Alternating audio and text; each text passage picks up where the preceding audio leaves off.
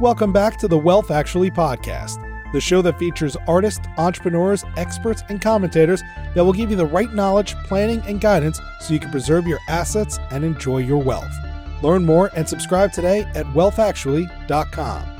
This podcast is for educational and entertainment purposes. It is neither investment, legal, nor tax advice and does not represent the opinions of the employers of the host or guest. And now, here's your host, Fraser Rice. Welcome back to the Wealth Actually podcast. I'm Fraser Rice. I am at the Heckerling Conference down in Orlando. I'm also playing hurt today with a little bit of a chest cold. So it's an away game and some nasal passage blockage. So I would bet the under. But we're going to talk a little bit today about what you should know in case you're named in an estate planning document. In the world of estate planning, many people who are written into important roles don't know they are mentioned documents or what's expected of them. These roles can be a lot of work, thankless, and carry significant liability. What happens if you're part of somebody's estate plan? Jenny Rozelle helps us get a handle on these roles and responsibilities that are out there. She's the founder and owner of the Indiana Estate and Elder Law Group. We talk about the role of executor, trustee, and beneficiary and the pluses and minuses of each. Welcome aboard, Jenny. Hi there. Well, we are Twitter buddies. It's amazing what social media can do in terms of putting, hopefully, smart people, that's you, with people like me who always need help Oh, stop. I'm glad we connected. And we're going to talk about something that actually just popped up in my life yesterday. I discovered that I was named in a few documents. Someone had passed away, and I got a phone call saying, Oh, hey, you know, this is going on. And you're not named executor, but you are a successor trustee of a trust. And we have some beneficiaries that may have some questions. And I thought it would be a good idea. And we'd been talking about doing this before my little news about talking about what happens when you find out that you're named in an estate planning document. So before we get into that, though, Jenny, tell us a little bit about your background, your geography, and how you got into estate planning and what you do there. My name is Jenny Rozelle. I'm the owner and attorney at Indiana Estate and Elder Law. As the title sounds like, I am located in the state of Indiana have a few different offices kind of throughout the state.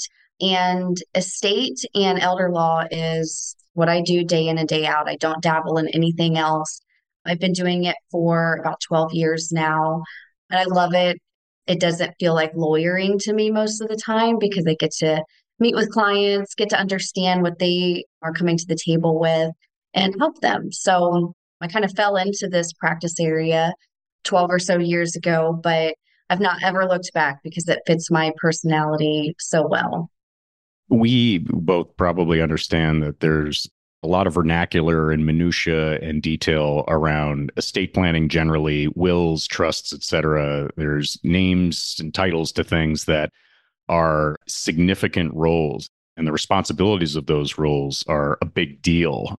Before we get into some of the detail around that, what, what do you tell your clients about putting people in the different roles in an estate plan? Oh my goodness.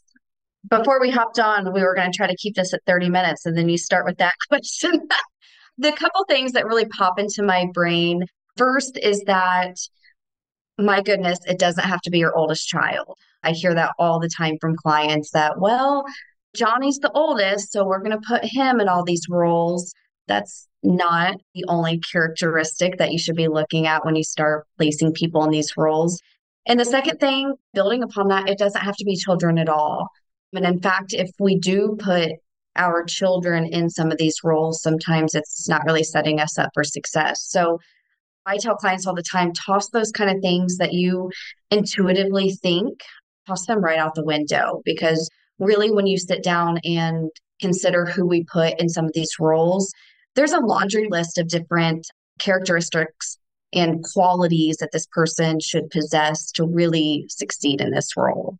I'm going to try to constrain us because we could definitely talk for multiple hours on this topic to three big roles the executor, the trustee, and the beneficiary. So, take us through what you think about in terms of the executor role. What does an executor do, basically? That is code for someone has a last will and testament and ultimately, if they do not have a last will and testament and we're going through some sort of probate court process, the probate court will also establish who the executor is. But the executor is the person that's really tasked with administering your estate after you pass away. So if the executor is in action, that tells me someone's passed away. That executor has absolutely no active role if we're still alive and doing well. So when we pass away, someone has to take the lead, take the baton in administering the estate. And when I say administering the estate, I'm talking about ultimately gathering what bills are out there, debts are out there, what assets are out there, getting those assets marshaled into the estate, and ultimately following the executor's responsibilities, following if they do have a will, following those terms of the will. And if they don't have a will, following the terms of what states call the intestacy rules for people that pass away without a last will and testament.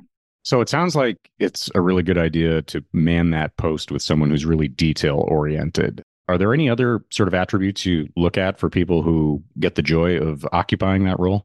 Definitely detail oriented. It does help if they have some sense of natural ability with financial management or just legal terms of art. That's not a non negotiable, but it does help maybe another quality I can throw out there is someone that is proactive, someone that is not going to let moss and mold grow on things. But I know something, Fraser, you wanted to talk about too was how long sometimes these estates take to get things administered. And I often tell people that oftentimes they will go as fast or as slow as the executor is working. So you can imagine someone that's in this role that may tend to be more reactive or maybe just not very responsible from a time management standpoint. Things could go on, at least in Indiana, for years and years and years, not because people are fighting, but because your executor's dragging your feet. Lots of detail, a real indication that you have to be have some initiative around different things. The risks to someone who occupies that role. Can beneficiaries sue you? What do you see for people who take this on but don't really do a good job? there's definitely risks associated with taking on a role like this and embracing a role. You're held to a very specific and detailed ethical and fiduciary duty to do things through the estate in a way that is not only on the up and up, but like to keep things moving forward, not dragging your feet, that sort of thing we can all imagine there's beneficiaries out there that are just waiting for you to trip and fall on your face and do something wrong. And that something wrong could be not being very communicative or not keeping things moving forward. And fortunately or unfortunately, I'm not sure which word to use there, beneficiaries have recourse. If you are not doing things as the executor in an appropriate fashion, they can sue you. We could probably share stories left and right that there are plenty of stories where beneficiaries have sued executors for legitimate reasons.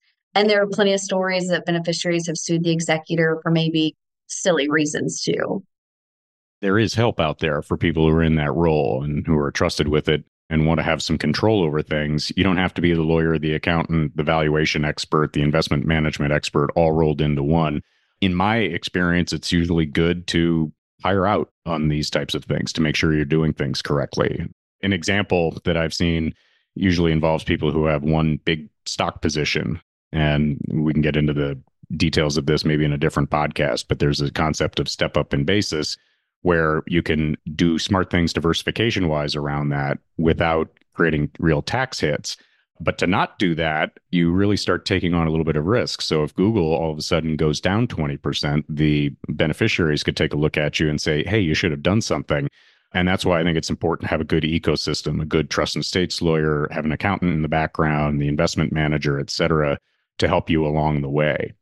Now, against that backdrop, executors can get paid, correct? I mean, you shouldn't have to be doing this out of your own pocket. Absolutely. And I really encourage when I represent executors, and I know we're going to get into trustees in a second. I really encourage them to take some sort of fee. And there's different schools of thought on what an appropriate fee is. However, I have a lot of clients that choose not to take a fee for several different reasons. They don't want to take it from the beneficiaries, you know, pod or whatever.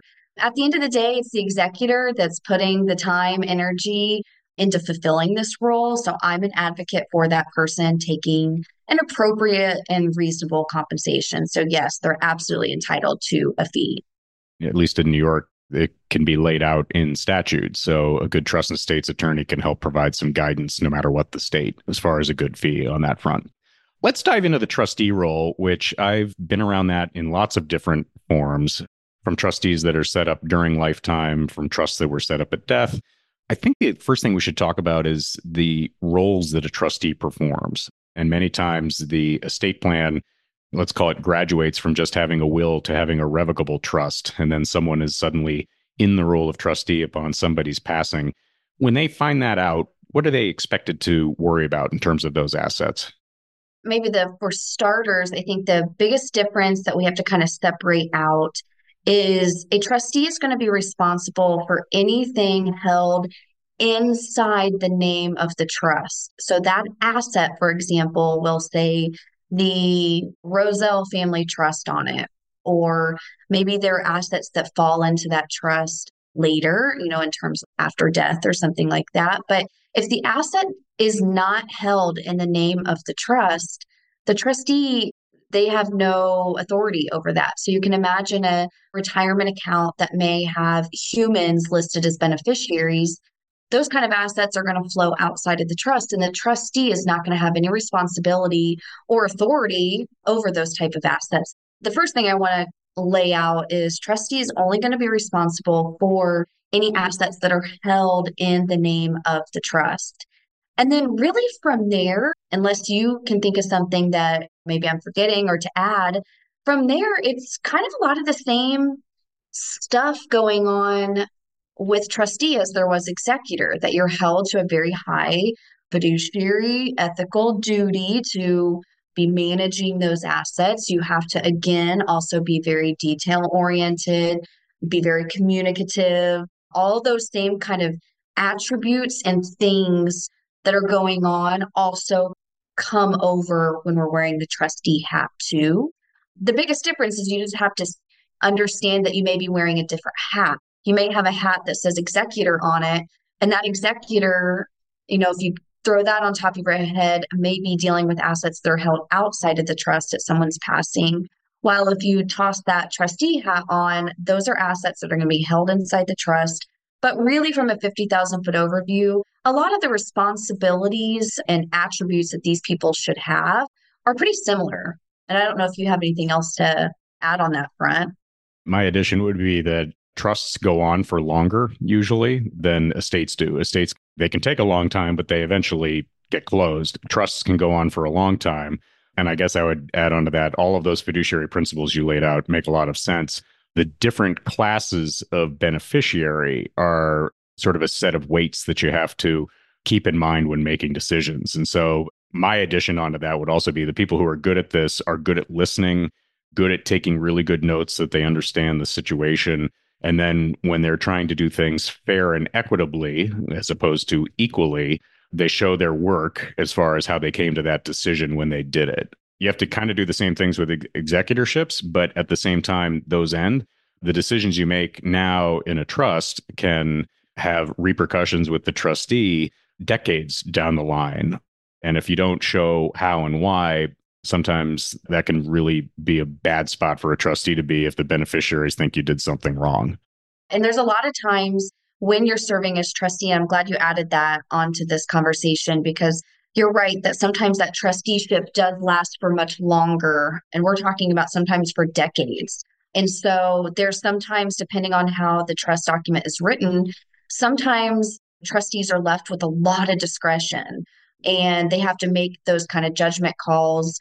It's more than just, to your point, more than just judgment calls. There needs to be some sort of documented thought process behind arriving to this conclusion in terms of maybe a discretionary distribution to a beneficiary versus, say, like a distribution that's just mandatory. Maybe it's like at this age, X amount comes out, at this other age, Y amount comes out. At that point, the trustee is just following the trust document and just divvying it out accordingly. I'd add on to it too, just from a pure tax perspective. It takes a not a different kind of accountant, but one with experience in trusts, because that is a different animal with different rules.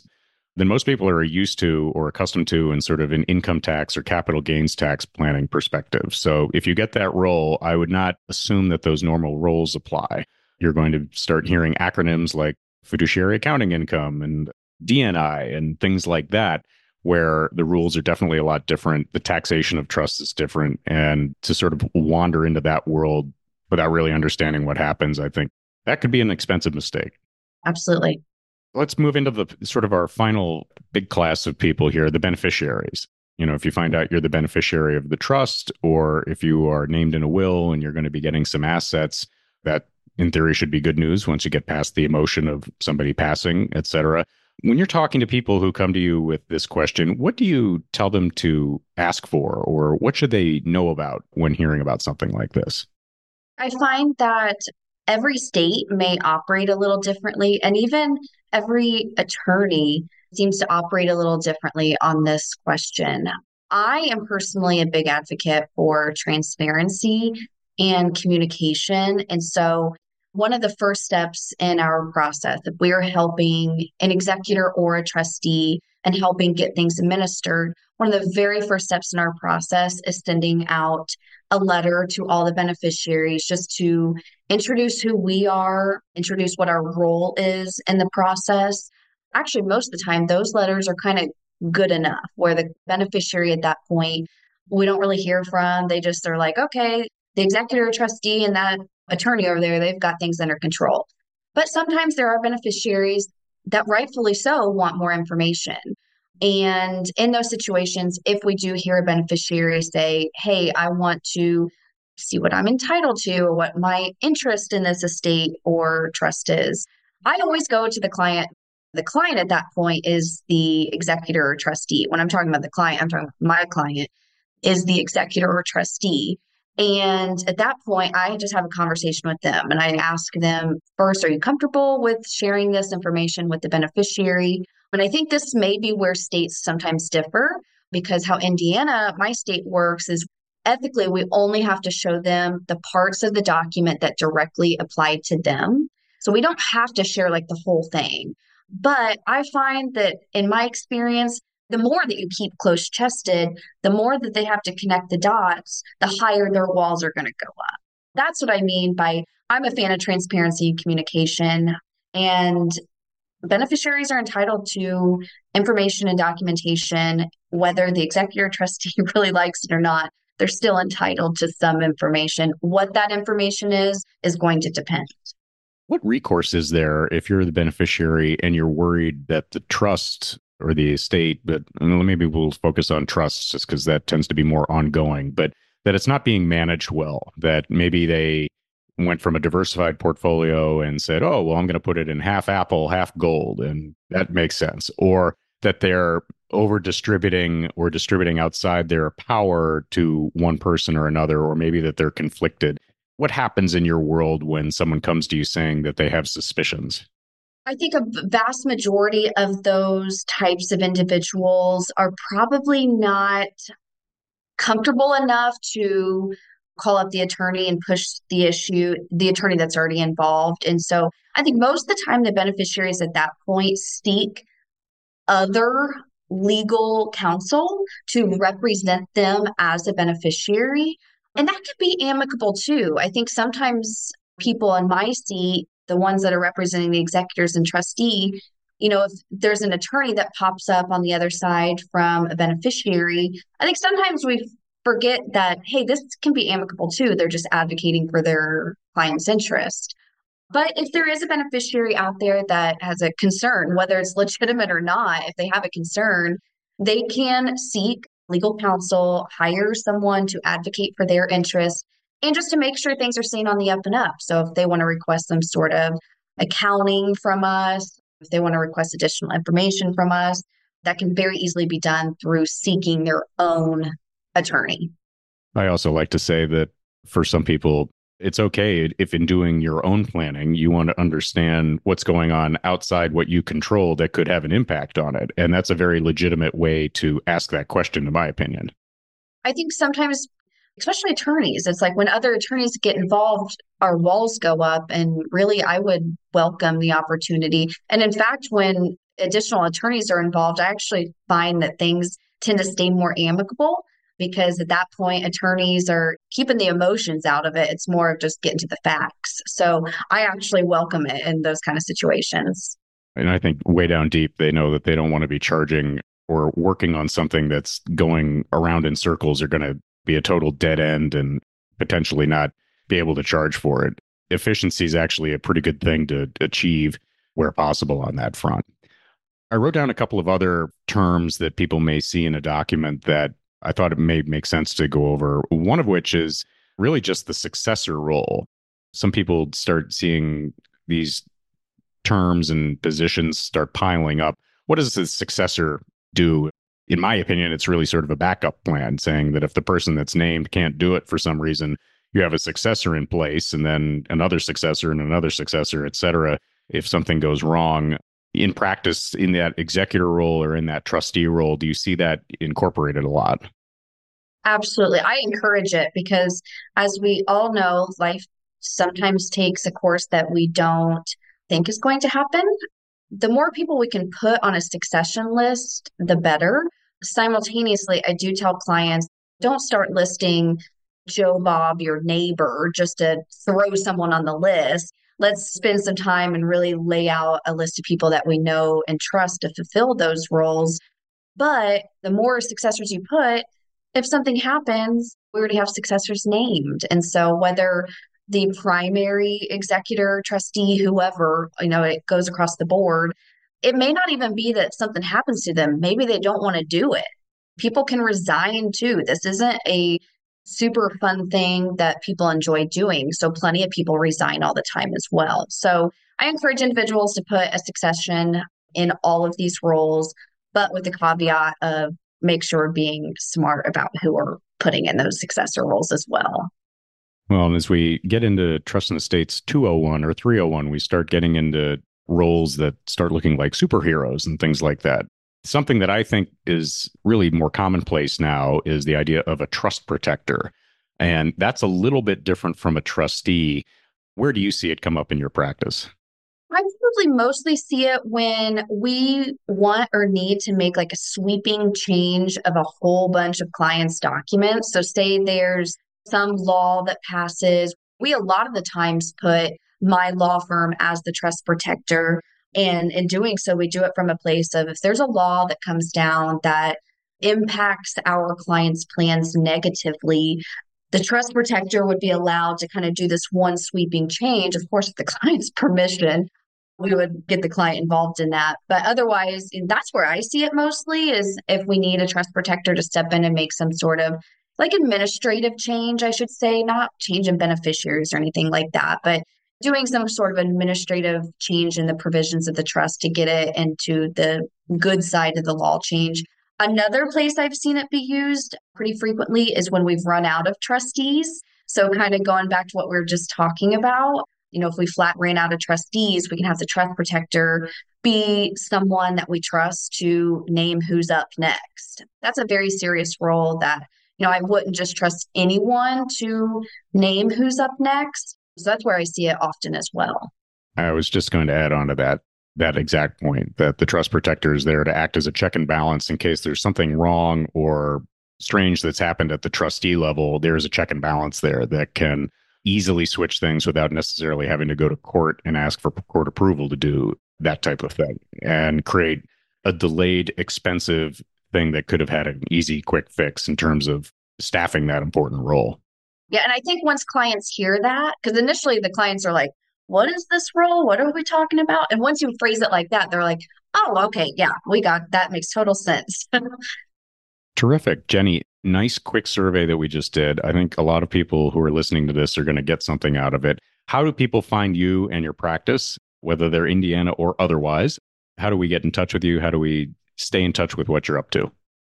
Professionally, my law firm has an awesome website, indianaestateelderlaw.com. More personally, you can find me on Twitter. That's how we met. Jenny Rozelle, R O Z is in zebra, E L L E. and LinkedIn, but LinkedIn's a little more formal than I am naturally. So I tend to hang out in the Twitter land. Well, I guess it's not even Twitter, it's X or whatever we're calling it nowadays. it's probably going to change five more times in the next 10 For years. For sure. Yeah. but it'll be forever Twitter. This is great to catch up. Thanks for being on. And we'll have you back on again, probably with some other ideas if you've got any tips and tricks for us. I think we've all just kind of gotten out of the year end of 2023 and we're sort of looking down the road to 2024 and 2025. We'll have you back on. Awesome. Sounds great. Thank you for having me. Thanks, Jenny. Thank you for listening to this episode of Wealth Actually, hosted by Fraser Rice, author of the book Wealth Actually and a leading private wealth manager. Head on over to wealthactually.com where you can subscribe to this podcast, get your own copy of the Wealth Actually book, and connect with Fraser directly. We'll see you next time on Wealth Actually. Fraser Rice is an employee of Next Capital Management, LLC. This podcast is not investment, legal, or tax advice, nor does it reflect the opinions of Next Capital Management. Any opinions represented in the show are Fraser's individually and not an endorsement of the guest.